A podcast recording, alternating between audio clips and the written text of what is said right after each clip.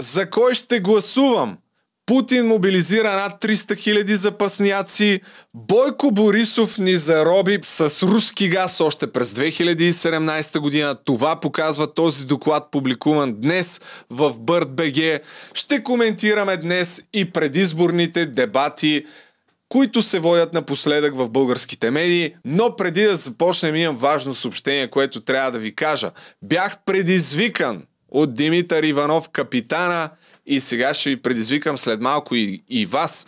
А това предизвикателство на Димитър Иванов, капитана, е свързано с изборите на 2 октомври и за това, че трябва да гласуваме. Нека първо да го видим, а след това може би ще ви кажа за кой ще гласувам и аз. Здравейте, приятели! Бях предизвикан от Стефан Попов Чефов да извърша действие с кофа на главата. Затова реших да се разходя в гората с кофа на главата. Абе, то даже има и рима, бе! Айде, да започваме!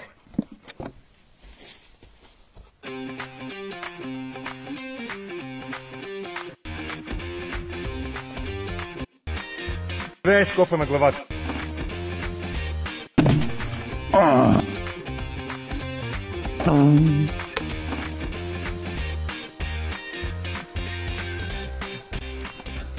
Трудно се живее с кофа на главата. Затова нека всички заедно махнем кофите, спрем да се крием и на 2 октомври излезем и гласуваме. Сега по регламент трябва да предизвикам още двама човека, които да извършат действие с кофа на главата. Това са Наум Шопов и Любомир Жечев. Не забравяйте, на 2 октомври излезте и гласувайте. Аз ще изляза и ще гласувам. Това е... Аз абсолютно се присъединявам, ще запиша и аз някакво видео и може би след малко ще видите и моето видео и евентуално хората, които ще предизвикам, въпреки че няма много време до 2 октомври. Но а, предизвиквам вас да гласувате за когото и да било. Даже ако искате за възраждане, за възраждане, дайте да гласувате. А, просто отидете и гласувайте, защото една голяма част от партиите се надяват да има из... ниска избирателна активност и по този начин основното им ядро от гласоподаватели да определят бъдещето на всички нас.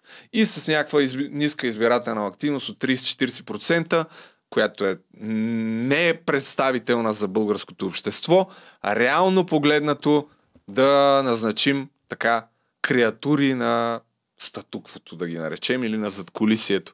Така че отидете и да гласувате, да гласувате. Няма да ви казвам за кого. Аз лично, о, откровенно казано, още не съм решил за кого ще гласувам, но със сигурност няма да е за про-путинските партии, тъй като по мое скромно мнение към момента основната опасност след като започна войната в Украина, е повече от очевидно, че в България, поне за мен, стана повече от очевидно, че сме изключително зависими на всички нива от а, кремълски агенти и от руското влияние и през газа, през руския газ, според мен има огромна корупция в България, която така връща ресто само и само да бъдем зависими от про путинския Газпром.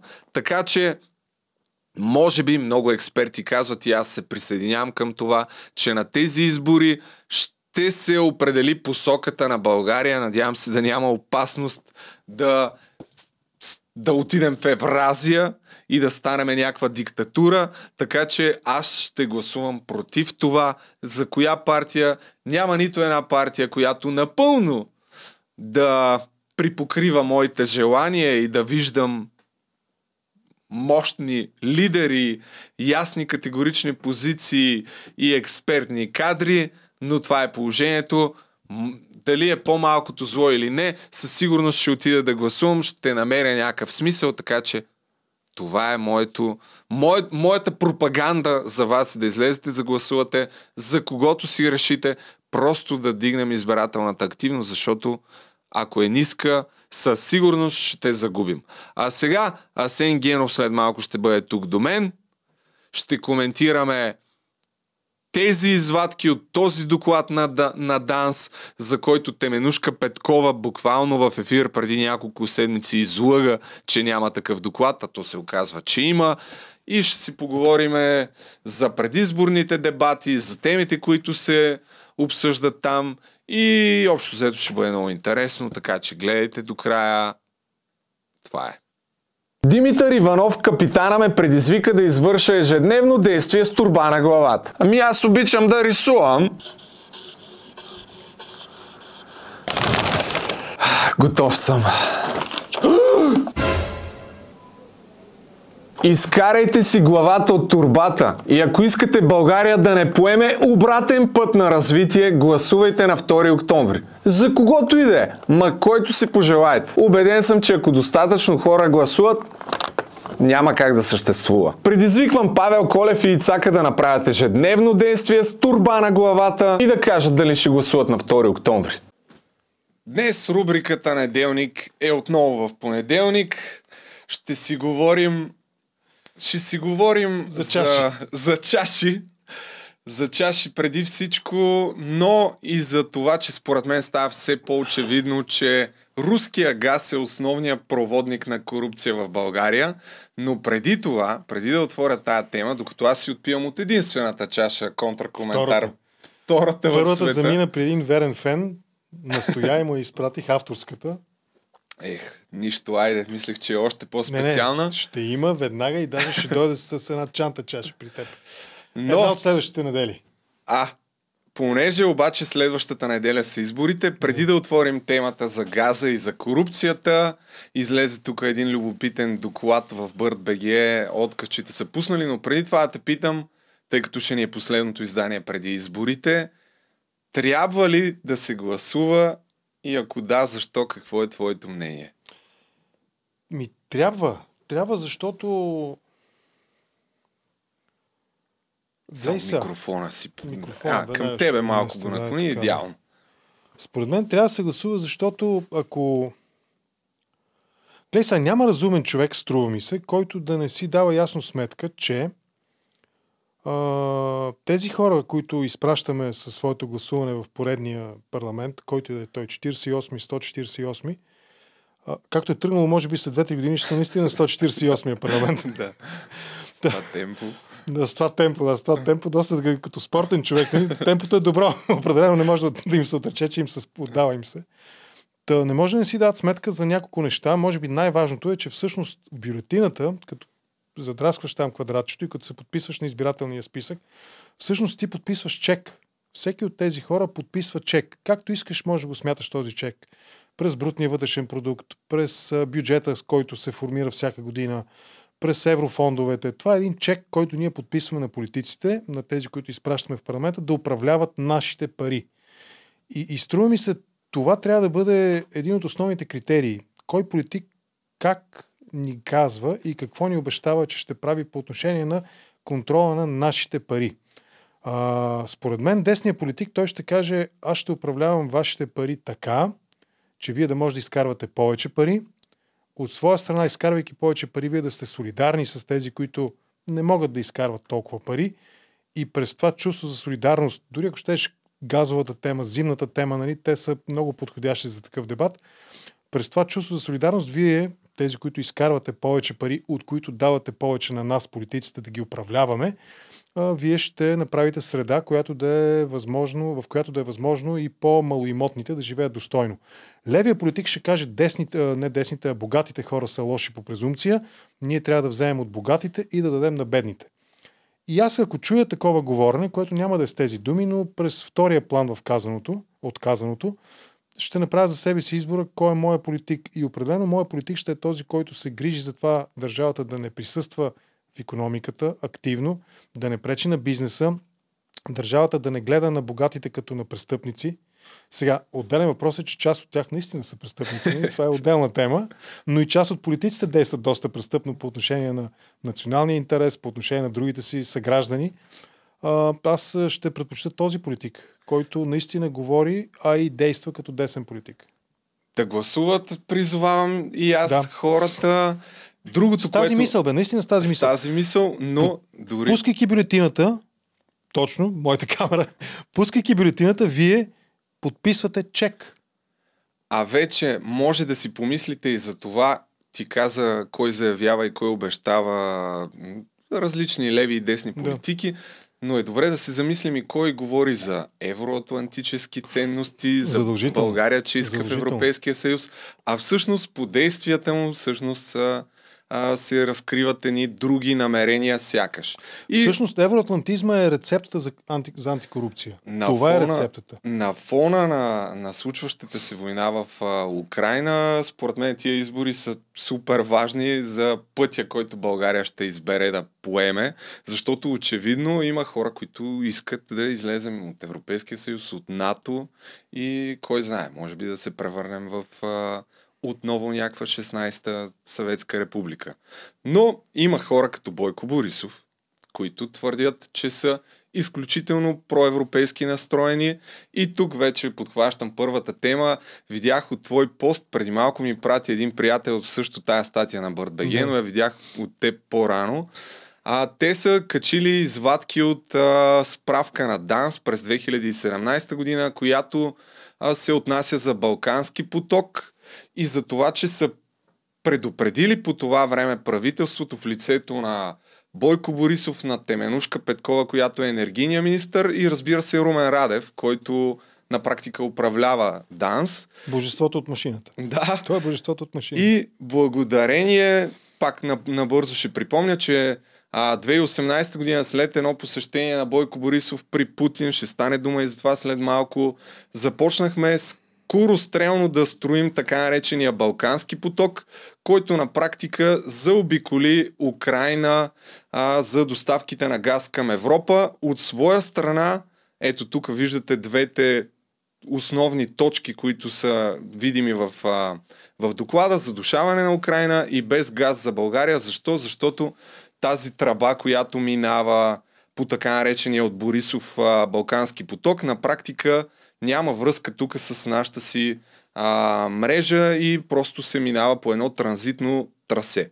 Въпреки това обаче, това не попречи, тук са, тук са директно откъсите, които, които са от тази справка.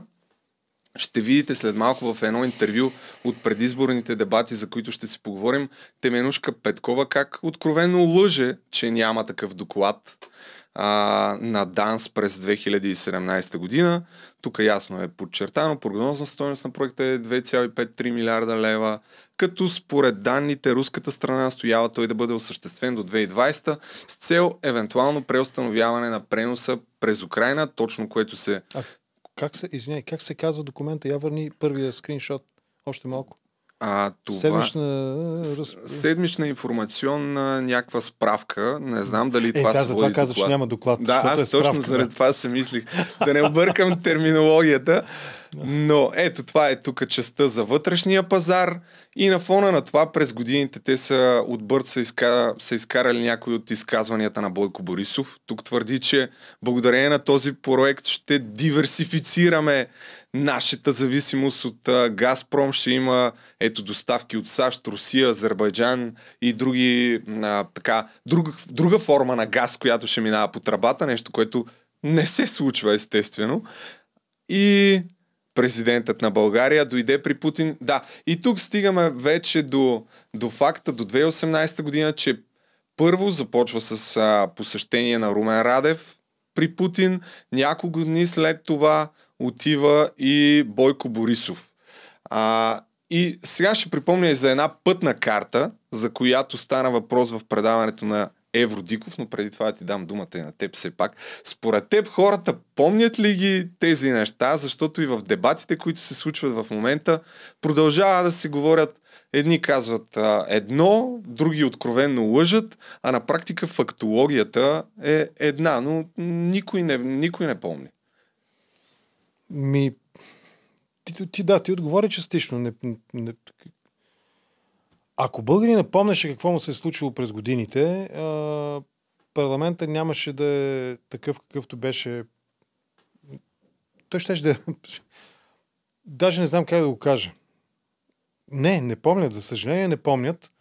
Но тук може би отговор... отговорността и на тези канали, тези средства за масово съдомяване, от които средностатистическия избирател черпи информация. Тези неща трябва да се припомнят. Когато Борисов говори за диверсификация, за това, че той отговаря този проект на там не знам кой е енергопакет на Европейския съюз и така нататък.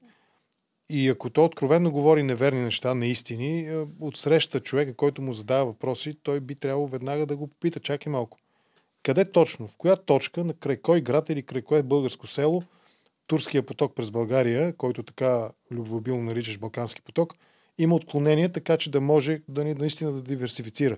Ако той има някакъв сложен план, при който, понеже на входната точка в България е резервиран 90%, на изхода е резервиран 80%, т.е.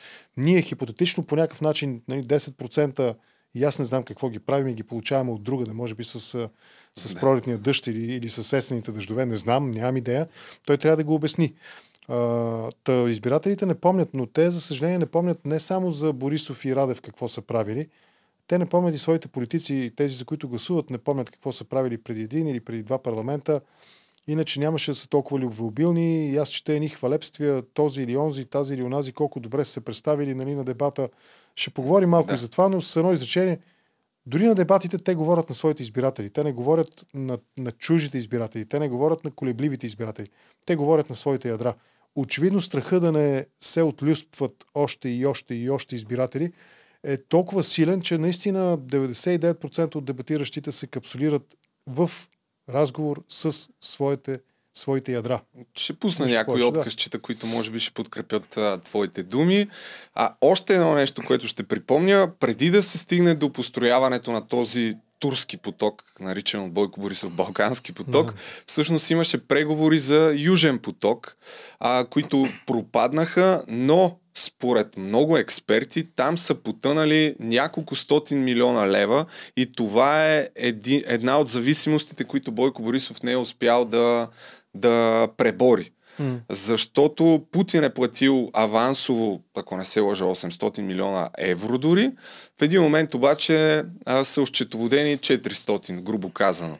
И сега а, ще дам думата тук от едно интервю на Илиан Василев, бившия наш посланник в Москва при Евродиков, който ще говори за тази пътна карта. Пътната карта е а, подписана от Теменушка Петкова през 2017 година с Газпром и според Илиан Василев, ето този човек, тя е доказателство за това, ако бъде показана, Герб отива на кино, буквално това казва, но вече 4, дори 5 години тая пътна карта се крие и е изчезнала.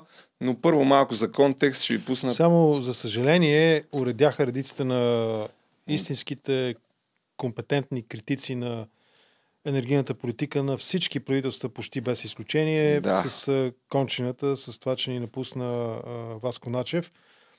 Аз искрено съжалявам, че не можах да направя още епизоди с него. Ти не можа да направиш да. епизод с него. Неговия глас беше изключително ценен и трябва да му дадем дължимото. Един от малкото честно говорещи експерти по темата с газа.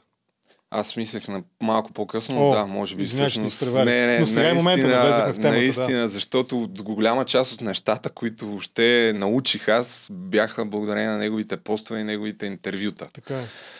А, та, да, ето това е пътната карта. За какво става министър въпрос? Теменушка Петкова и председателя на управителния съвет на Газпром Алексей Милер се срещнаха в Санкт Петербург и обсъдиха доставките на природен газ за България.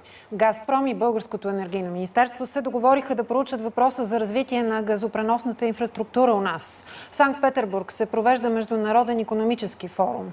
На срещата е обсъден проект Турски поток. Милер е информирал министър Петкова, че създаването на нови мощности за пренос на газ чрез през акваторията на Черно море ще допринесе за повишаване на сигурността в значителна степен на доставките на природен газ за потребителите от Южна и Юго-Источна Европа, в това число и за България. Теменушка Петкова пък е информирала за развитие в това число е на България. Разбира се, нищо подобно, защото просто минава транзит а, това трасе. Стана дума за това. Малко по-късно вече се стига до посещенията на Радев и на Борисов в Москва.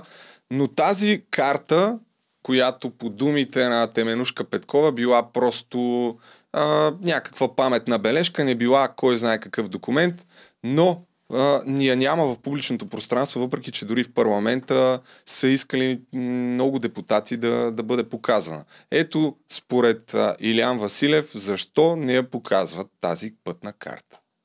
Това е фамозната карта, която не можаха да я намерят в, е, няма в, как в да я намерят. на Теменужка сега... Петкова. Тя казва, няма. А, вижте, не, не, не, просто не знам, не знам. Това са политици, които трябва да имат някакво достоинство. Не могат да се крият по това. Сега Радев я, я крие, за да не... Защото ако я публикуват, ГЕРБ отиват на кино. Казвам ви, отиват на кино. Защото там има неща, които са точно това, което Виденов 97 година, ако си спомняте, по предложение на Румен Овчаров, той предложи България да даде цялата газопреносна а, транзитна мрежа а, под управление на концесия на Газпром, не само съществуваща, но и бъдеща, която ще бъде построена. Е, долу-горе това са направили Виденов, след като Министерски съвет го прие на Виденов, но той отказа да го изпълни. Така, тук ще прескоча една малка част, понеже а, фактически обясняват за Жан Виденов, че бил честен човек. Така ли обясняват? А, да ми, че не е изпълнил това решение, да. Бил някакъв комунист, малко излишно. Предателство, да. което там има, в пътната карта не касае само турски поток, това, че те дължат с Певски ни пари на Путин, па след това, за да ги компенсират, вадат държавните пари, т.е. дълга на Булгар Трансгаз, за да ги компенсират. Не, ние си освояваме лично онова, което... Само за публиката да обясним. Когато тръгва да се прави Южен поток, първия вариант, да. там едни пари, 400 милиона евро майче изчезват. Не, ма забележете. ги пращат. 400 милиона лева. А, а, значи, руснаците дадоха няколко типа са тези пари. Дадоха някъде всичко беше около 550 милиона евро. В тях, евро? Да. В тях влизаха парите за а, капитала на дружеството по 50% за а, Русия и 50% за нас на кредит. Второ влизаха едни 25 или 50 милиона, вече не си спомням, но бяха оборотен капитал, за да може дружеството да работи. И странното беше, че между това, което ние знаехме, дали ние знаехме от начало 300, след това стана 400 и до сега догадки няма, но както виждате прокуратура никой. И между тези 400 или 450, които уж се знаят, и онова, което Путин каза, абе, е, едни 800 милиона тук евро ни липсват. Така. То общо взето при, при него историята е, а, аз се разбирам с вас, но ще свършите ли работа? Да, ама ние имаме тук проблеми. Добре, кажете колко струвате. Еми толкова струва, ето ви парите. Сега след това няма какво се дърпате, нали? защото сте взели парите. Да, това е. Надявам се да, да стана ясно, че всъщност това е основния източник на корупция и затова Бойко Борисов се съгласява на, на това нещо през 2018 година да построи турски поток. Е, това ни връща в началото на разговора за евроатлантизма като единственото средство срещу корупцията. И ако се замислим наистина, декомунизацията, м- скъсване на зависимостта с Русия, шаблонния уличния израз е депутинизация на България и е, все по-тясната интеграция и с Европейския съюз, и с НАТО, де-факто ще доведат до свеждане на корупцията до нормални размери, такава каквато е характерна за развитите за западните държави. Защо това е така? Ами защото днешната ни политическа система, тя е продукт на БКП и на службите на държавна сигурност, на комунистическия режим, държавна сигурност. Ченгетата форматираха политическото пространство в началото. Сега през техните наследници, преки, кръвни или бизнес наследници, продължават да вилнеят наляво и надясно в политиката. Всичките корупционни схеми по правило огромния процент от тях участват или бивши партийни шефове величия, или бивши офицери от службите. От нататък именно заради тази тясна връзка. Нека да си припомним, че Държавна сигурност те са се клели във вярност и на КГБ включително и другара Живков дава инструкции, не ми така говори пламенно, пише пламенно или няма значение какво, нали, като, като с по-малката сестра или като посестрима нали, на, на КГБ ще бъде Българска държавна сигурност. А, оттам е тази зависимост с режима в Москва и този огромен сантимент към руския юмрук, бутуш или както ще го наречи разговорно или политически към руското влияние у нас, към сантимента към Русия. И колкото по-далеч сме от Русия, колкото по-близко сме до партньорите на Европейския съюз и колкото по- тясно действаме и живеем заедно с нашите съюзници от НАТО, толкова по-ограничена е корупцията. Това е наистина. Евроатлантизма е лекарството за корупцията в България. Всички останали финтифлюшки и разговорни конструкции, те са за вътрешна употреба. Гешев, той, оня, те са, те са функция на тези зависимости. Те са функция на начина по който е структурирана нашата политическа система, а тази политическа система от началото, тя структурира и а, в голяма степен правосъдието ни. А, аз съм говорил с хора, които са били преки свидетели и са разказвали от първо лице а, или са чули от първо лице точно това, как комунистите някъде между след второ четене на практика вкарват през 90-та година, когато се създава Конституцията, вкарват този, този член за а, методическото ръководство и не знам какво там надзор на главния прокурор върху всичките негови подчинени. Тоест, фактически, корупцията в момента, проблема с политическата зависимост с Русия, те са следствие именно от това, че ние не осъществихме прехода, че ние не се скъсахме своето политическо зависим, своята политическа зависимост с Русия и в крайна сметка ние не изчистихме обществото от а, комунизма, от рецидивите на комунизма. Това е. Да, аз съм съгласен. Дори се опитвам в моите видеа вече да, да правя так, такива видеа на тази тема. Ще се върна само на един штрих, свързан с Бойко Борисов и Газпром. А, появи се един запис преди десетина дни, в който е от а, май 2018 година, дни преди Борисов да отиде на срещата си с Путин. А, няма да го пускам, защото пак е супер лошо качество. Аз не Да, знам аз тия можах, хора. аз го слушах, но не можах да ту- но някакво тихо, но общо взето тук ще цитирам малко от него. Унази част, в която казва, да, не искам да му подготвям, но това е така, но след сл- срещите на различни нива може да ни натискат за нещо, но аз им отказах, но после мога да бъда сговнен. И тук вече много хора спекулират, че а, това е един от нюансите, който доказва по някакъв начин или напомня на това, че може би Бойко Борисов има някакви финансови зависимости и за това а, включително и тази статия, която пуснах от БРБГ, е, се е съгласил на буквално да изпълни интересите на, на Путин в България. А относно пътната карта и Теменушка Петкова, все пак ще пусна откъса, за който говорих преди малко, а, в който тя буквално лъже, че няма такъв доклад На на място, ДАНС. Господин първо да видим за пътната карта, пътна ако карта. сте прочел през съобщението на вашия кабинет, последния му работен ден, буквално последните часове на управлението на господин Кирил Петков, на сайта на Министерски съвет има прес съобщение, от което става ясно, че е направена проверка във връзка с Балкански поток и така наречената пътна карта, която вие наричате международен договор, а тя е една паметна бележка от среща, е предоставена на проверяващите. Две междуведомствени комисии са проверявали целият този процес от Държавна агенция национална сигурност. Така че пътната карта е в Министерски съвет, предоставена е на вашето Права управление. госпожо Петкова, този документ е трябва да бъде проверен от Така. Тя буквално твърди, че те не са я видели, което малко ми звучи абсурдно, нали? Това аз си спомням, имаше едни дебати в парламента, в които а, депутати искаха да бъде представена, дори се говореше за това да помолят Газпром да прати копия, но те отказаха в крайна сметка. Така. И ето, това е честа. службите и за ДАНС. Госпожо Петкова, вярно ли е, че има доклад от ДАНС, който е бил насочен към министър-председателя Бойко Борисов и до а, министъра на енергетиката, в който в този момент сте вие, който доклад казва, че изграждането на турски поток всъщност ще осигури възможността Русия да направи военна инвазия в Украина. Защото, госпожо Петкова, изграждането на този турски поток, по който тече само единствено корупция, всъщност ни направи съучастници във войната с Украина. Ние реално сме осигурили възможността Русия да направи военната инвазия. Диалогична форма нека да протичат нещата. Господин Петкова. такъв доклад няма. Отговарям кратко. Дългият отговор се съдържа в това, че проекта Балкански поток е изграден след решение на българския парламент. Така. Еми, такъв, такъв доклад няма. И в. Да, просто е справка. Справка, да. да. Паметна бележка или там нещо такова.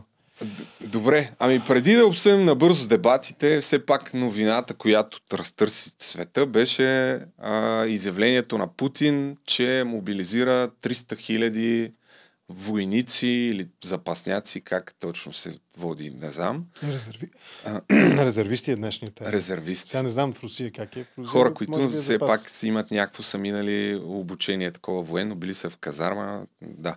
А, на фона на това се видяха изключително много записи на хора, които напускат а, Русия. Заговори се, сега ще видим как и родните партии а, коментираха темата, но аз а, видях, а, имаше едно, една съпоставка, въпреки че не съм я извадил, как Путин говори на 24 февруари, когато започва войната и по какъв начин а, говори, когато обяви това нещо. Тоест, той вече откровено говореше за преговори. Видях, че ти си правил епизод за провала на Русия в Да, Украина. Да, да, да. Та, провал, доказателство за провала на Русия ли е това във войната с Украина и какво евентуално според теб би последствало, защото в крайна сметка той заплаши с ядрено оръжие света. Отново. Еми как, как да го... Ако, ако разсъждаваме върху това, което се случи, първоначално той струпа, нека ги закръглим 200 000 души край границата с Украина. С тези 200 000 направи, осъществи инвазията от а, 24 февруари. Успя да завземе, аз между другото съм сбъркал явно в сметките, но успя да завземе стотина хиляди километра, нови квадратни километра, нали, площ от Украина. А, сравнима с България. България е 111 хиляди квадратни Да. километра, ако не греша. Да. И а, след това, 6-7 месеца, това е което постигна и той за 6-7 месеца, след което в рамките на, на, на седмица-две, най-вече последните, последните 5-6 дни от а, контраофанзивата, украинците успяха да си върнат огромен процент, нали, дори 10% да ги смятаме, това не е малко за 10 на дни. Успяха да си върнат, да освободят а, окупирани територии. А, естествено, данните за, за загубите расте непрекъснато с а, всеки ден и аз, а, ако дори да вземем средно аритметично между 5000, които обяви- 6000, които Шойго обяви и максимума, който и западни служби и Украинското военно министерство дават от около 55 000 души нали, жертви, т.е. средното аритметично е някъде около 30-35 хиляди души, нали, може би ще се малко по-малко, но около толкова нали, ще, ще са реалните щети и загуби на, в жива сила на руската армия. И на фона на тези очевидни загуби, защото наистина по, по, по, по-масштабните оценки на загубите отиват над 55, над 60 хиляди души. Някъде, Това не са само умрели, това са и такива, които са получили тежки някъде травми. слушах, че от Втората световна война не са имали толкова жертви в нито Да. една от войните. Да, да, така е, да. Това са чу, чу, баснословни почти загуби, които търпи руската армия. Не само в жива сила, к- търпи я и нали, в техника военна и, и самата война е изтощителна за всяка една економика на държавите, които участват в войната. И, а, и на фона на това идва нали, от кога беше? 11 септември, мисля, че беше. Или 21, 21 септември. 21 мисля, че тогава го подписа указа нали, за така наречената частична мобилизация. Тоест, логически, напълно валидно е заключението, допускането, че а, става дума за огромни а, щети, които руската армия търпи в Украина, които не могат да бъдат а, покрити с а, средства на съществуващата редовна армия, което пък налага той да приеме хода за, предприеме хода за мобилизация. А, разбира се, този ход а, този ход той... А... Само секунда, че ми звънат да спра телефона. Този ход той... Хм, той... А, гледай сега. Доколко... Той, Някъде... той оказва влияние върху вътрешната. Това, което се мисля нали, да го формулирам в едно изречение, той оказва влияние върху вътрешната политика и струва ми с тази мобилизация, с фактическото признание, че Русия води война срещу Украина и с неизказаното признание за щетите, които руската армия търпи в Украина, струва ми се с Путин вече застрашава собствената си държава. И референдумите, които а, буквално един ден, мисля, че преди да обяви тази мобилизация, а, заявиха, че ще има референдуми в Донецк и Луганск. Не, да, точно така. Референдума е всъщност, може би, може би референдумите, тези измислени, нарисувани референдуми, може би те имат може би точно те провокират мобилизацията, защото и обясняват мобилизацията.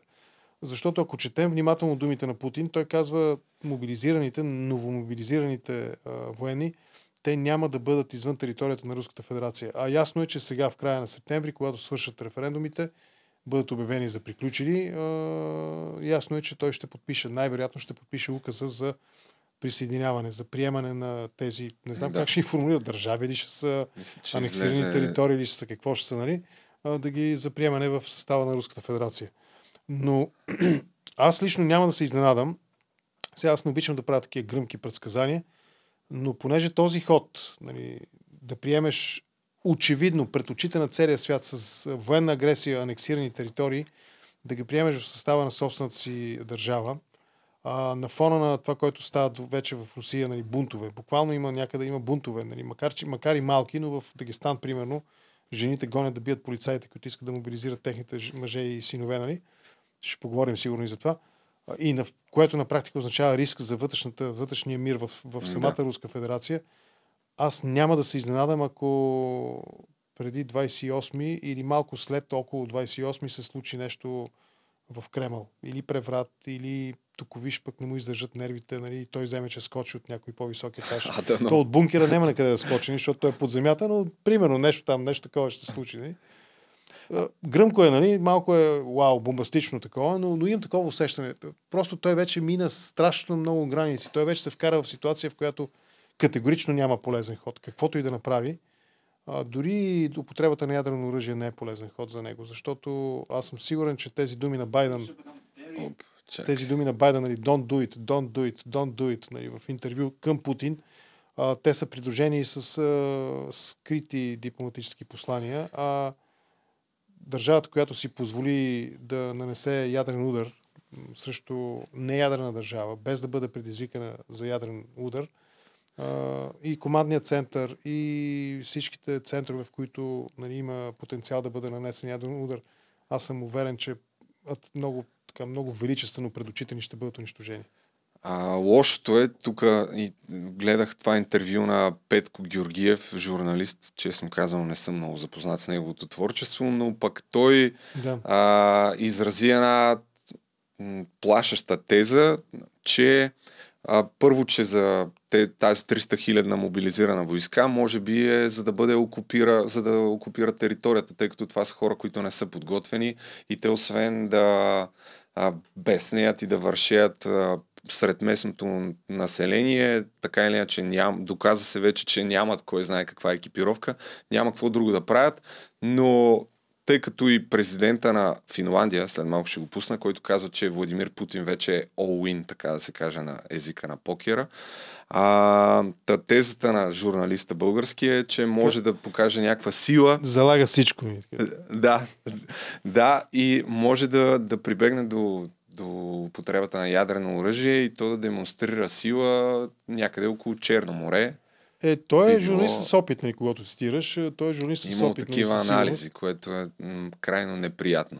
От друга страна, президента на Финландия а, на въпрос би ли нападнал от друга страна Путин, казва следното. That he will expand his, his war aims. Um, you know, people talk about Moldova. Obviously, you must be, you, you, you have to be careful what watching. Uh, you have a long border with Russia. We haven't seen any sign in Finland. Actually, it's uh, more calm than, than uh, for years. Uh, so I think that he has enough now headache in, in Ukraine, and it doesn't seem very obvious that he could make any maneuvers else. Казва, че според него няма как да предприеме каквито и да било ходове спрямо друга държава в момента. Дори на границата на Финландия било по-спокойно от години насам. На фона на това, как родните политици реагираха на тази заплаха, която Путин отправи към света, според теб адекватна ли беше реакцията им? Дълго време нямаше позиция, да речем, Румен Радев. Даже не знам още дали има такава позиция. Има нещо там се изказа преди два или три дена, като свика там поредния КСНС, каза а, агресията, ескалация на напрежението, но в неговото изказване думичката Русия и война не, не ги чух. Може и да се не съм слушал внимателно, но не ги чух. Тоест, дори до ден днешен Путин, а, Путин Раде всякаш, лапсус е верен, Раде сякаш вярва, а, не вярва, продължава да, така, продължава да ми да защитава тази теза, която е много слаба от логическа гледна точка, че ако не помагаме на Украина, войната ще свърши. А защо е слаба? В а, ситуация, в която имаш ясно, ясно очертаем агресор и имаш ясно, ясно, ясно, от, от, така, ясно дефинируема жертва, каквато е Украина, в тази ситуация да игнорираш това, от което жертвата има нужда, означава да се съгласиш с агресора. И в този ред на мисли всички призиви за, как се казва, за неутралитет и така нататък, всъщност са призиви в подкрепа и в полза на Путин. А, войната може да спре само единствено, ако Русия спре да воюва. Ако Русия се оттегли, ако Русия се отдръпне, защото Украина защитава себе си, защитава своя народ, и украинските бойци, бойци те защитават своята територия, домовете си, децата си, семействата си. И да ги караме, нали, да, да, да внушаваме, че те трябва да се предадат, нали, да предадат, но да спрат да воюват, означава на практика агитация те да се предадат. И, и това пропускат да обясняват нашите политици. Масово, почти без изключение, пропускат да го обясняват това нещо. И всъщност аз сега ще пусна точно примери за това нещо. И О. се оказва, че има много партии, които пред едни такива напудрени слова как се борят за мир. Да, да. Всъщност аз защитават... че конкурс за мис. Да, защитават Русия и той е повече от очевидно. Надявам се и за хората да е повече от очевидно. И, и има такъв народ и БСП, Възраждане там е повече от ясно. Сега ще ви пусна конкретни примери. Това е дебата в панорама. Това е представителя на БСП, Драгомир който... Стойнев. Драгомир Стойнев. Нека да чуем какво трябва да се направи сега, след като Путин а, заплаши света. Трябва да бъде прекратена веднага с мирни Опа, момент, като съм... Се говоря, да. така си ги гледам преди, да. Всички говорят как по-бързо трябва да свърши тази война, но за да свърши бързо трябва да има победител. Ние от БСП смятаме, че войната трябва да бъде прекратена веднага с мирни средства да се използва дипломацията, защото е абсурдно в днешно време да говорим за конкретен победител и как той трябва да бъде насърчаван. А ме лично хората не ме питат дали България ще влезе в войната, защото това няма как да, да, да, да се случи. Но ние искаме да не плашиме хората, България трябва да има стабилно управление и правителство, което да устоява своето мнение за да има, в Европейския съюз, за да има мнението, за да има подкрепа на българските граждани. Затова то трябва да бъде наистина а, а, а, стабилно. И считаме, че абсурдно е това, което се случва, защото а, до момента ние ползвахме санкции, съответно страна имаше контракт-санкции. И какво, и какво доведе това? Доведе до война и страдат хората. Това, ама какво? Санкциите били довели до война и контрасанкциите.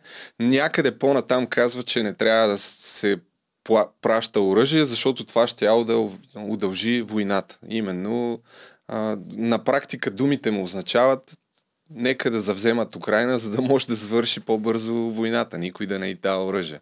Надявам се хората си дават сметка Ама за това, това е, нещо. Виж, това е наследствено. БСП-то те винаги са били такива. Нали? Ето, 44-та какво става? Те на практика поднасят България на тепсия. След това, по време на комунистическия режим, се опитват да направят България 16-та република на Съветския съюз. Това е БСП. Това е генния код на Българската социалистическа партия. Е а, да се наведем ничком пред, а, пред Кремъл. Който и да е в Кремъл. Нали? Дали е генерален секретар на КПСС, или е президент на Руската федерация, или е някой там батюшка, нали? някой цар – тяхната позиция е такава. Да, за съжаление, въпреки че те се ще бъдат, може би, в коалицията, ако, ако спечелят изборите, продължаваме промяната и ще са част от демократична България. Не знам как въобще биха си сътрудничили, но сега ще пусна а, Костадин Костадинов да видите как не отговаря на въпроса за референдумите, тъй като в момента би трябвало за всеки средностатистически човек с 2 грама мозък да е ясно, че тези референдуми, които се провеждат в Украина, няма как да бъдат легитимни. но за разлика да, да речем от Крим, когато Абе, хора там е с имал... пушки разнасят урни. Нали? Но нека да видим Костадинов как отговаря на този въпрос. Той човек вече В момента смятате ли, че тези референдуми, така наречени, които се провеждат в Херсон, Луганск, Донецк и Запорожието, са валидни? Аз първо искам да започна от това, че преди малко чухме господин Василев как такива неща не се случвали не било редно да се разпърчетосва държава в 22, макар че имаше преди 21 век. А, реално това се случи само преди по-малко от 20 години в съседна Сърбия. И това, което се случва в момента в Украина, се случи тогава, когато имаше агресия от страна на НАТО. Сърбия бе и почва да говори за Сърбия и за И тук войната в Югославия. Тук най-вероятно Вучич, духа на Милошевич, нали, му ръкопляскат. Абсолютно. И две минути говори отново за това, докато все пак му зададат втори път въпроса. Поне Нека точно за това ви питам. Валидни ли са референдумите, защото българи има и там, под руско управление в момента? Ами, изпратете да видим какви точно са, изпратете екипи, за да видим какво точно се случва. Ние знаем ли какво се случва там в момента? Виждаме, ние, гледаме едностранно, ние гледаме едностранно това, което ни показва а, пропагандната страна на, да кажем, западния блок, към който и в момента ние се числим и нямаме никаква представа какво точно се Трябва случва ли да там. отидем на място, за да разберем как се Да, провежда референдум под долата Защото- на уръдията, пушките и е, с прозрачни кутии? Да, разбира се, защото в крайна сметка да не забравяме, че там също живеят българи. В областта Таврия, която е в а, а, Запорожие. А, Затова ви питам. И на брега на Азовско море. Там живеят повече от 40 000 българи. И отново не отговаря на въпроса. А, колко по-очевидно трябва да е за Той, вас, уважаеми за приятели, българите- че... Да, да, извинявай, извинявай. Аз подост... мисля, че се сещам какво ще кажеш, но да, че този човек не защитава българския интерес, защитава само и единствено руските интереси. Колко по-очевидно трябва да бъде това нещо. А не знам дали ще кажеш за това нещо, но видях една статия, забравих къде, че всъщност в момента там на руснаците не позволяват да учат български язик българските деца. Не знам дали е вярно. Това го потвърди а, м, така. Три неща. Пратих ти на WhatsApp ти пратих един линк към изказване на президента на Харватия. Ако искаш, нали, от Twitter, ако искаш, можем да го покажем. Добре. Сега, а, Костя, Костя Копейкин, като се загрижил толкова много за българите в чужбина, българските, нашите сънародници в чужбина, ако обича да а, отговори на един много важен въпрос. Мобилизацията най-вероятно ще обхване и наши сънародници. Независимо къде. В Руската федерация, в Крим, в Бесарабия, някъде там, Запорожие, в републиката непризнатата Приднестровие, тя ще обхване и български граждани. Тоест, Путин ще изпраща български граждани на смърт. Не български граждани, грешно го казах. Наши сънародници, българи, ще изпраща на смърт. Путин ще изпраща българи на смърт. И Костя, ако обича да коментира това. След това, какво беше втората част на въпроса за твоя? За, за дали имаш информация? Да, тая да, новина? да, да. Аз участвах в едно предаване по BTV преди два дни, вечерта, нали, с новините. И там а, кореспондент на BTV, Соня, за съжаление, извинявам се, забравих името, която е наш сънародник в Украина. Мисля, че точно ставаше дума за Запорожието, ако не греша. Тя каза, че в училищата се забранява в окупираните територии. Не говорим за Украина, говорим за подконтролни на Русия в момента части от Украина. Нещо, което го няма, не се е случвало в самата Украина, при, нали, при, Да. при легитимна украинска власт. Руснаците забраняват изучаването на български язик, забраняват употребата на български язик в културните центрове и така нататък. Ето, това е нещо, което го каза наш сънародник, българка, украински гражданин, живееща в Украина. Е, Интересно дали ще чуем възраждане, затова, защото те в началото имаха Не, една тях ще ги чуеш за, упорна за, точка. За, за, за, кол- колониалистите ще ги чуеш. Няма да ги чуеш за това. За тях е ясно. Обаче има една партия, на която сега ще, обър... ще се опитам между редовете да, да обърна внимание на едно от изказванията на Любомир Каримански и след това в следващия дебат на Ива Митева, където вече според мен нейната позиция категорично се припокрива с тази на БСП. Но да видим, отново, отново става въпрос за войната в, в Украина на руския народ, който е да, да, да можем да застанем наистина на страната на руския народ, който, спомням си, Достоевски беше казал, че основният и най-съществен проблем на руския народ това е да страда винаги и по всяко време. А, което означава само едно, че ако ние искаме руския народ да бъде независим, би трябвало да бъдем на негова страна, а не на страната на един диктатор. Каримански говори за руския народ, нищо не каза за украинския народ. Аз просто съм, не знам какво да кажа. А, той е загрижен за руския народ в Русия, но не обели дума за, за случващото се в Украина. А, малко по-късно ще видите има Ива Митева, която буквално отново по примера на този Драгомир Стойнев говори за мир, за неутралитет, някакви тотални Абе, глупости. казвам които... ти, в момента сме на конкурс, едно реалити, конкурс за мис. Мис политика, България 2022. Всичките говорят за мир, за гладуващи, за гладуващите деца. Нали, не бива да си правим ирония, нали, да иронизираме тази тема, но с силата на дипломацията те трябва да се преборят за мир и като едни разумни хора да седнем на масата на преговорите. А този? Този... Ще пуснеш ли? Ще пусна е, един акцент, ще обърна м- внимание на неговите думи, който, между другото, забелязвам и от изказванията на Бойко Борисов през последните седмици, на други хора от ГЕРБ. А то е така уважителното отношение към възраждане и според мен е добре да се замислим на, как, за, на какво се дължи това. Ето само, че пусна накратко. Нашата позиция е много ясна от самото начало. Аз, между другото, уважавам а, а, ясните позиции, включително и тези, които не споделям, каквато е на господин Костадинов. Но той поне изначално каза каква е неговата позиция. Ние изначално казахме каква е нашата. Тя е диаметрално противоположна на тяхната. Това обаче не означава, че българската държава има позиция. Защото през последните няколко...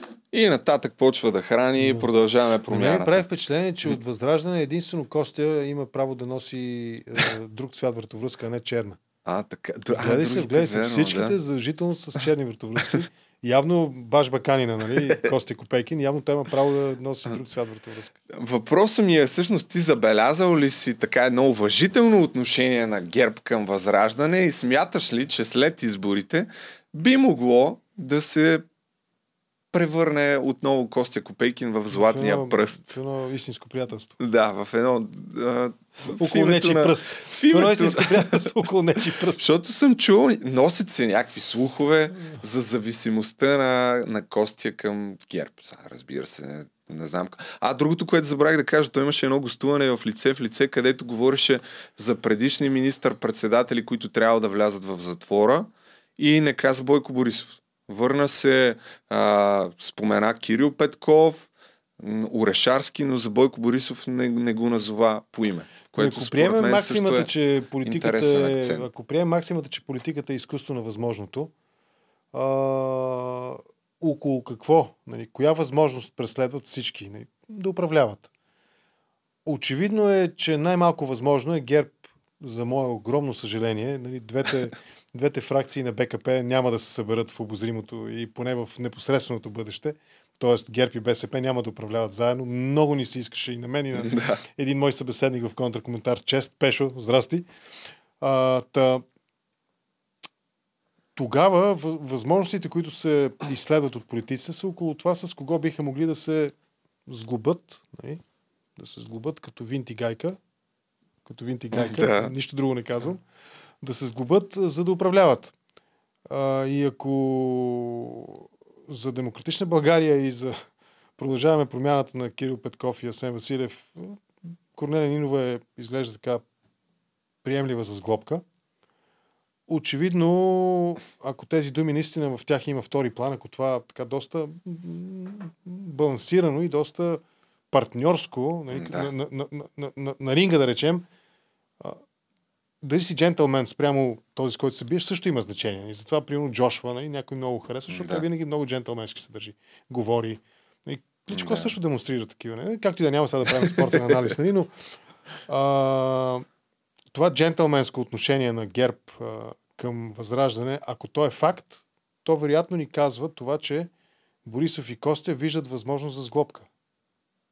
Така, представят си, че някъде в техните планове да намерят възможност за да управляват, а, допускат възможността като винт и гайка нали, да направят с глобката. Кой ще е винта, кой ще е гайката, ще предстои да видим. Но най-вероятно гайката е по-малкия. Нали. Винта е по-големия. Общо взето, да. Най-вероятно е така. Последно... Последно... го казах достатъчно. ще го писна. Мисля, че е ясно. Последно пускаме едно изказване на Костадинов и след това ще помоля да коментираш и участието на представителката на Демократична България, която Коя според мен а, Надежда Йорданова, която тя, не знам някой дали още запомни, че е била там. Но първо, не лепите малумни глупости на Цял Костя. газа, какво да се прави от тук нататък? Ние трябва да разговаряме с Газпром, защото просто това е единствената альтернатива към Очевидно не искат да разговарят. За дългосрочен а, Очевидно договор. не искат да разговарят. А, как точно стигнахме до извода, че не искат да разговарят? Това е излиза от служебното правителство. Правителството е изпратило писмо, което лично на мен ми изглежда доста неадекватно. Искаме да ни изпращате газ, но ние няма да ви я плащаме, защото те също време не искат да плащат по начина, по който а, Газпром е казал, че иска да се плаща вече, което между другото договора го позволява и ние за това ще бъдем осъдени от арбитражния съд. Ще стане накрая така, че хем ще платим, хем ще платим. Е, напротив, напротив, много е вярно. Чели ще ли сте договора, господин А Костадинов? вие чел ли сте? Да. И аз съм го чел. Къде и кога? Трябва да ви се обясняваме. Да.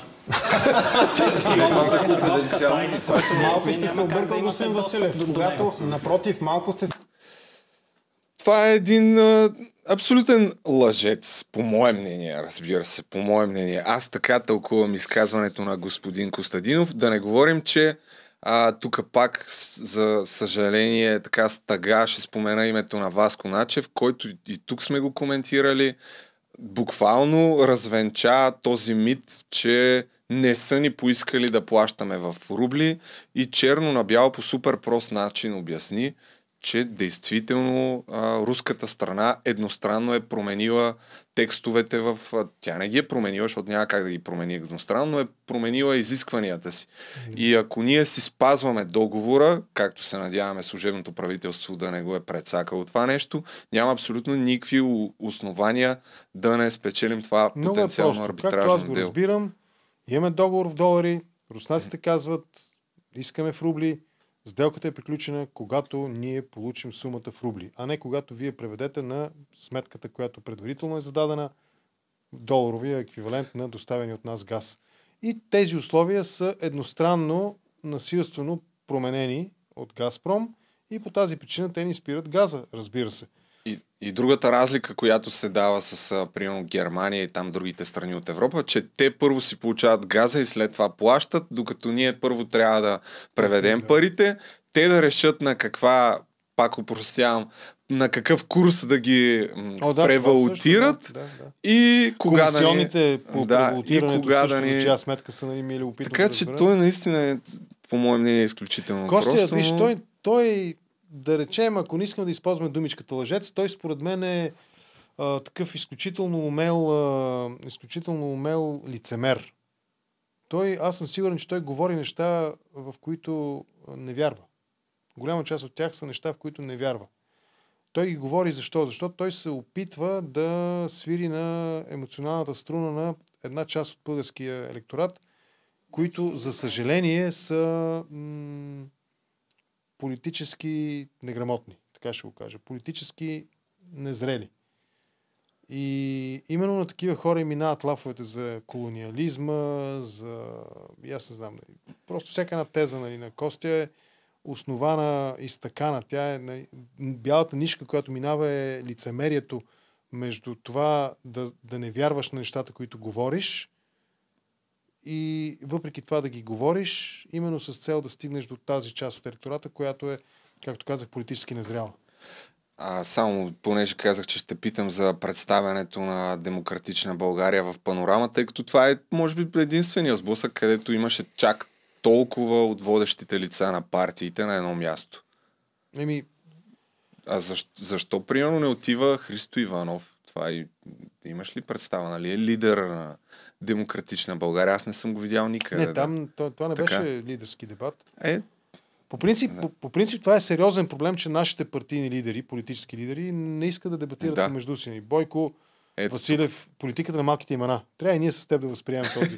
политиката на малките имена. Бойко, Христо, Киро, Асен, нали, всички останали. Та, Борисов отказва да дебатира а, Ето, с тук Петков и да. Василев, да, а, с предлог, който е абсолютно валиден и за него. Значи, ако той има обиден, Пусница. най-общо казано, за това, че са предприяли някакви... Първо, че са го обявили за мафиоти, второ, че са предприели някакви правни действия съмнителни, несъмнителни, доказано на две съдебни инстанции. В крайна сметка, че Да. ареста нали, е неоснователен или незаконен е по-скоро, мисля, че Това му е позицията на Бойко. Та, същия, по същия начин той се отнасяше в ранните си политически години, се отнасяше към БСП. Щеше да ги дава на прокурор, Станишев, Доган, щеше да ги вкарва в затвора, да ги преследва, докато влезе в затвора. Нали? И въпреки това той дебатираше. Има дебат 2009 година. Борисов в референдум по БНТ дебатира с а, Станишев. Тоест, а, Борисов също е в а, тази схема на политическото лицемерие. Той самия много добре знае какво е направил с а, Газпром и Турски поток, но продължава да ни обяснява как ние взимаме някакви страхотни, умопомрачителни транзитни такси нали, и така нататък, което дори да е вярно е недостатъчно и цената, която а, плащаме за тежките политически компромиси е крайно недостатъчна. И стигаме до въпросната госпожа Надежда Йорданова, която е гордост. Нали, в панорама мисля, че тя участваше. Тук Да. участва Да, това е Кремена Кунева. Кунева, да, Кремена Кунева. Още е, че тук Сега, ми зъби. аз, аз наистина след толкова време престой във властта на, макар и малък, нали, но това са 7 месеца, 6 месеца, 7 месеца, престой във властта, аз не мога да по никакъв начин с нищо не мога да... Не ме впечатли като министър Надежда а, Йорданова. Не така беше? Йорданова? Да. Освен там някакви реплики разменени между нея и Цацаров, ми тя се провали. Тя се провали с това да смени съдебния, главния прокурор. Тя се провали с това да, като министр, който по право присъства и правосъдния във Висшия съдебен съвет. Не само тя. Демократична България се провалиха. Съдебната реформа на Демократична България, те трябва да го признаят. И колкото по-бързо го признаят пред избирателите си, толкова по-бързо ще им спестат на тях разочарованието и на себе си пък разочарованието от това, че от тях се отдръпват избиратели. И това го казвам не с цел да им навреда, защото такива са правилата на играта. Нали, един отбор, ако загуби с много на малко, той не отива при своите фенове да им каже, пичове, ние играхме страхотно, нали, аз скандирайте сега, викайте, а по-скоро правилното нещо е да кажат, сбъркахме, сменяме треньора, сменяме капитана, сменяме нападателя централния, сменяме вратара, някой е Ники Михайлов, който е на вратата, нещо. той, е- той е вечен там. А всъщност това беше действително една от темите на, на Та този... Надежда, тя да. само скандираше там някакви заучени фрази. нали? Тя първо беше поставена в абсолютно небрано лозе, а, а не е така, че не знаят на какво отиват. Аз гарантирам, че се знаят темите предварително. Е, със сигурност. 100% се знаят предварително темите. И не им е виновен там, кой беше? Бойко, това беше Бойко- панорама, да, Бойко, Бойко Василев. Василев. Нито пък им е виновна Мария Цънцарова за следващото, защото а, Кунева също, нали, да завършим първо за Надежда Йорданова, а, наистина малко ми звучеше тя на мен като човек, който просто скандира предварително заучени фрази, именно защото не познава материята на темата и на разговора, който се води. А, сега, Цънцарова, ще поговорим и за този. Цънцарова, да, само Тройния. че ми се бъгна това и трябва наново да презаредя всичките реклами да, а, да тръгнат и, и ще пусна няколко откъщите от нея. Малко по-малко от, а, от тия, които съм предвидил, че да не става прекалено дай да, дълго. да, не сме, да, не сме, да не сме, как казва, да не сме пристрастни. Чакай да не се чак така. Не, Аз такова. а, това, което тръгнах да, да ти казвам е в този дебат именно а, се говореше за, то, за точно за съдебната реформа и едни от а, тезите им бяха, ами то не се случи, защото трябва все пак да се виж внимава с текстовете. Ти виж парадокса. Аз не, Не знам кой да им е се бърза. стратег. Не, чакай, не, не. Демократична България. Не знам кой им е стратег на тях. Нали, кой им е пиар там, не знам какъв политтехнолог, нещо. Значи, тема за геополитиката, газа в панорама, нали, там за газа да, беше. Да, Пращат юрист Надежда Йорданова. да. Е Тема за правосъдна реформа между нали, две хиени от парламента, Божанков и Ива Митева, пращат някаква дама, която е а, финансист, счетоводител и която се е занимавала, работила цял ден, нали, На цял, доколкото разбрах, в социалната, да, в социалната Да. област. Ама те сами зорлем искат да ги загубят тези дебати. Наистина. Нали, не може, тук се говори за, за а, какво беше тук? Темата беше газа ли бе? Не, тук беше... Значи тук беше първо защо е свален на председателя на парламента, след това пак коментират а, войната, стана дума Да. за декларацията на Слави а, и, и, и така. Но според мен дори Ива Митева тук примерно, тя си вкара някакъв тотален автогол в Тя началото. адвоката Говори, много че е трудно, да. Защото нали, тя си си юрист, вкара доста Все автоголове. пак ти знаеш, ти знаеш нали, как стоят нещата по въпросите, които обсъждаш. И на нея аз се разбирам, на нея е трудно хем да, както тя каза, нали, да ме гледа Слави от диванчето или да ме харесва Слави от дивана, а, хем да се хареса на избирателите на Продължаваме промяната, хем пък да изрази валидната позиция. Това е също продължение на темата за лицемерието. Всъщност тези дебати са триумф на лицемерието, ако можем така да го кажем. Наистина, нито един от тях не говори за това и по това, по което е специалист. Нито един от тях, нали, всъщност, гледах го внимателно този дебат, нали, Митева, Божанков и Кунева. Да. Те направиха всичко възможно, а, може би с изключение на Митева, която пък се загуби именно в това да изразява позиция, която е валидна и що годе правилна и в същото време да не противоречи на своя лидер или обратното, да говори глупости, когато лидера им се изразява що годе Да. правилно. Но, но другите БСП, Демократична България и Продължаваме промяната, тези три формации, те, те много тежки усилия полагат хем да не се конфронтират с собственици и с избиратели, които очевидно нямат нищо против те да си се сглобяват помежду си, нали, някаква сложна комбинация. Да. Две, нали, два винта, една гайка или две, Бе. две гайки на един винт. Нали, не знам точно как, каква е системата при тях. А, и хем да се критикуват. Ми не може, ти с тези хора или си партньор, или си антагонист, или си опонент. Значи Демократична България, сложно съставната коалиция, в която влиза и ДСБ, ако те са антагонисти, ако те са в конфликт с БСП, не може ти едновременно да си в, в конфликт с тях по външно-политическите въпроси, по въпроса с а, газа, който има влияние върху вътрешната политика, и едновременно с това да, да Но говориш казаха, така, че... Казаха, че по някои въпроси са на една тема, Да, примерно да, за Гешев да, и да, така. да. Няма А, как. Няма как.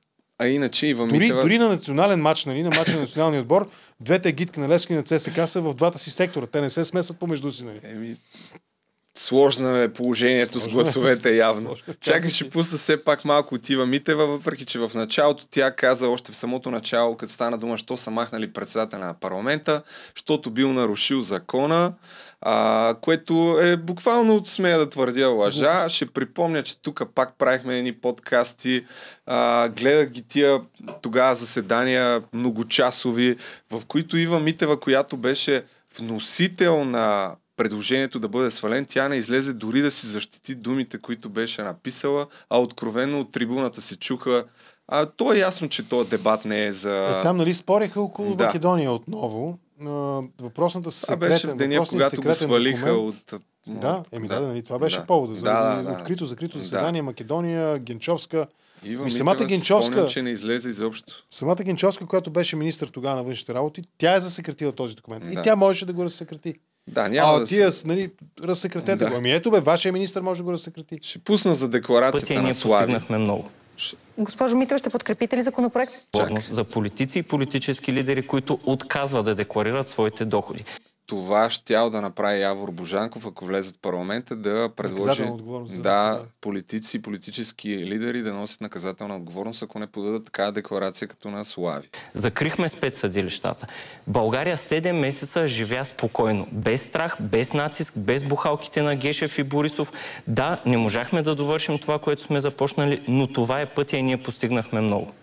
Госпожо Митева, ще подкрепите ли законопроект, в който вашия лидер да понесе наказателна отговорност за това, че не е декларирал? А, нашият лидер а, е понесъл всяка отговорност, която е в закона. Напротив, даже той е минал на много по-тежки проверки, включително за отнемане на имущество, Да. ако то е незаконно придобито. Проверка, на която не минава нито един друг а, друго лице, вземащо висша публична длъжност, което е декларирало. Защо Защото господин Божанков може и да не е проверен въобще за имущественото И усуква две минути, не иска да отговори на този въпрос. След това подкрепяте ли такова решение? А, всеки сам носи отговорност за действията си, бля-бля-бля. И ще пусна Да, се... Слави няма, няма аргумент. Слави аргумента му, как той каза, не го коментирахме във въпросите, на това не сме говорили, ама нали, пусна лайв, който зрители да му задават въпроси. Това е уникална просто форма в която е, имаш 20 въпроса от зрители Q&A, и Q&A. няма контравъпрос. Направил е Q&A Да. човек. Какво? Ти не си ли правил? Ако не си правил, време е да направиш Q&A в твоя подкаст. Абсолютно никой не може да ти зададе допълнителен въпрос. Та Там вече се знае, каза, че не го е направил, защото жълтите медии едва ли не ще му завиждат на, на богатството.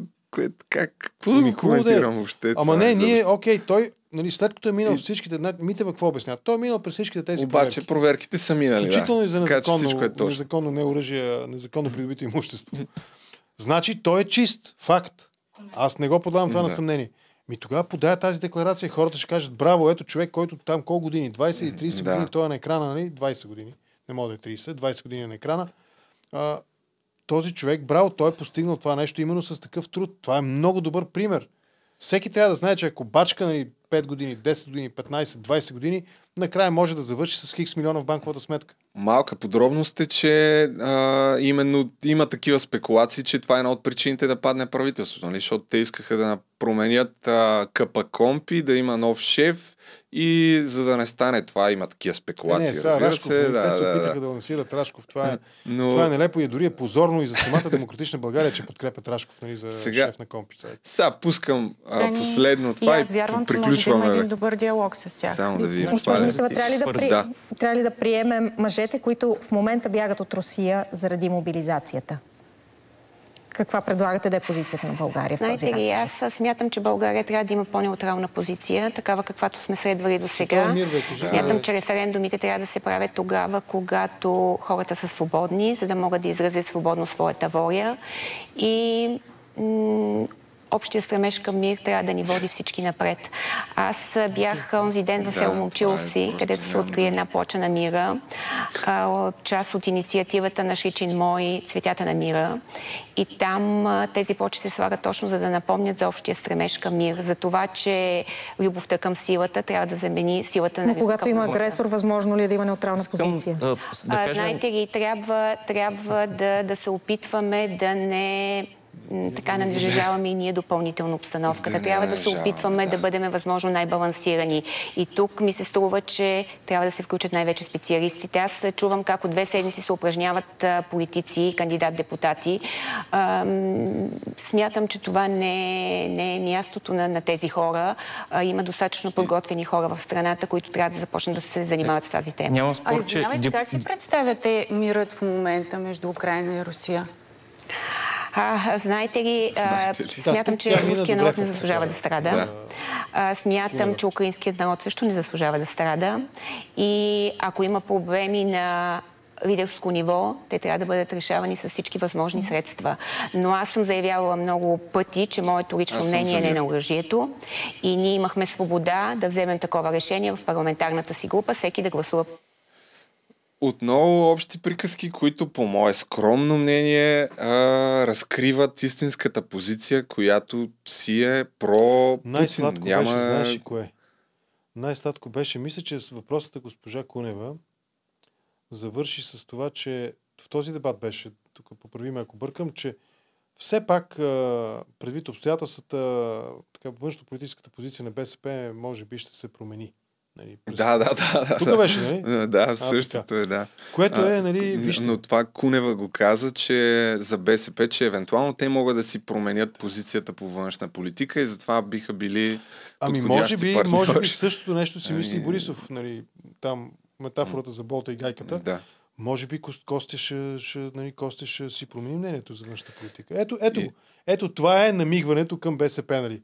Ние, окей, нали, сега няма да говорим за паметници, няма да говорим за декомунизация, няма да говорим за, нали, за Народния съд, защото за нас сега е важно да направим съдебна реформа. Ама тази съдебна реформа колко време ще правите? Ние ще се пенсионираме и ще умрем с тази съдебна реформа, нали, общо взето. Да. И докато сме на темата за Ива Митева в сферата на конспирациите, мога да кажа, че да припомня, че тя беше видяна преди една година до Стоян Денчев, шеф на библиотекарския факултет или там ректор, каквото се води.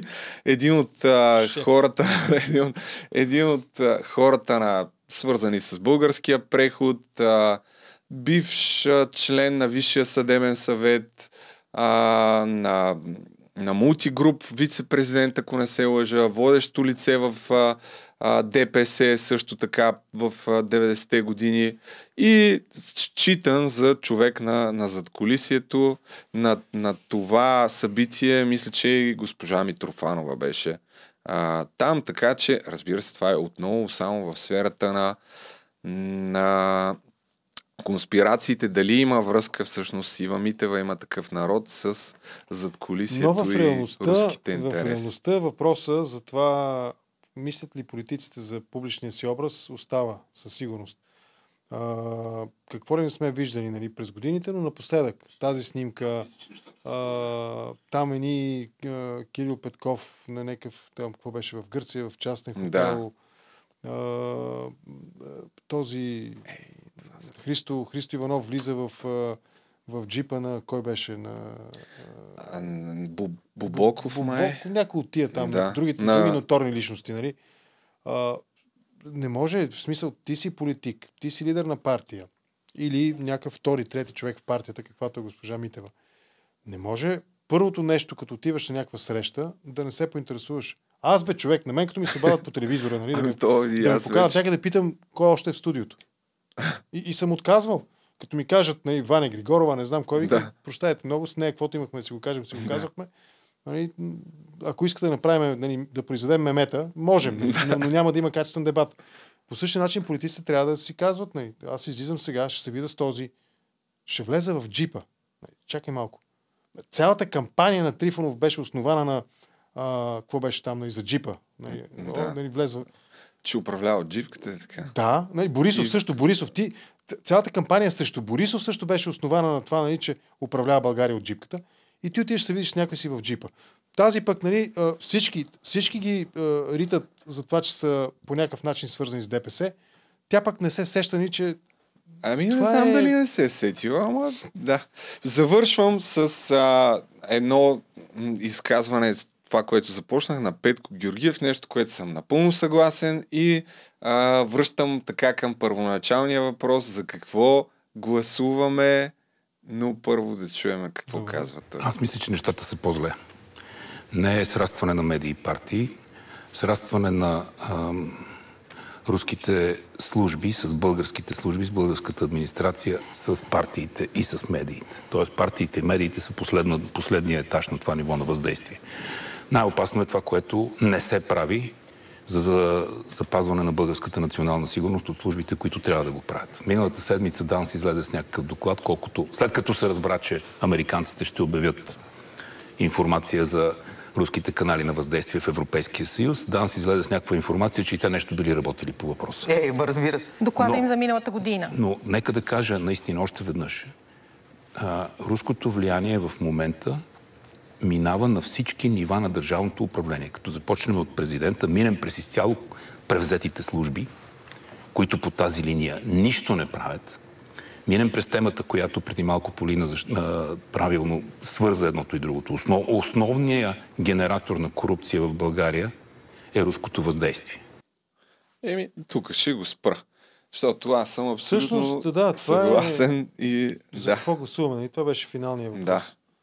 Аз пак ще повторя. А, с- на тези избори трябва да се гласува със смисъл, наистина със смисъл за бъдещето на България, а, колкото и да звучи ужасно клиширано, а, със смисъл за не само за бъдещето, а за бъдещето на България като пълноправен, ефективен член на Европейския съюз, партньор с нашите съюзници в рамките на Европейския съюз и като пълноценен член и съюзник в НАТО. Това трябва да бъде мисълта. И партиите, които говорят и действат в тази посока, те трябва да бъдат обект на избор. Сега кой как говори отделен въпрос, но на мен ми направи впечатление, извинявам се, особено напоследък, около този доклад на американските служби, около извадения в края на 22 година доклад на Дан за 21 година, и доколкото разбрахме Да. току-що от видеото, а, ми направи впечатление начина по който много бързо в движение се преобува и президента господин Радев и неговия служебен кабинет с неговия външен и военен министр. Всичките изведнъж заговориха за агресия, всичките изведнъж заговориха за война, заговориха за рискове, проистичащи от Русия, макар и да не назовават поименно. А пък вътрешния министр, той пък дори стана комичен в отговор на въпроси на, може би, на Цънцарова. Обясняваше как в МВР няма а, агенти, как нали, в България няма едва ли не агенти. И в същото време пък се самоопровергаваше, обяснявайки в кои сфери имат интереси руската агентура, нали, там енергетика, еди какво си, еди що си, нали. Тоест, и тако и вако. Много е трудно две дни под една мишница, много е трудно на два стола, но да видим дали ще се справят. Ами добре, завършваме с това, понеже питам те, тъй като аз мисля малко кликбейтърски да сложа в заглавието и за кой ще гласувам, въпреки че още не съм решил за кой точно ще Гласувайте гласувам. срещу... Но със сигурност няма да е за пропутинските партии, а вече другите, които са малко по-скрити, там е малко по-трудно да Моята да драма е, че на мен ми е много трудно да кажа коя партия в България наистина е а, за независимост на България от Русия. Това е важният Да. въпрос в момента. Общо взето, да. Но при всички положения ще гласувам, така че гласувайте и вие, защото наистина ще бъде важно. И най- най-сериозните гласоподаватели ще получат чаша. И да, най- най-важното е очаквайте чашите, защото знаете, следващия път ще бъдат налични. Да се надявам следващия път, точно следващия път. Еми, мерси. И Това аз ти благодаря.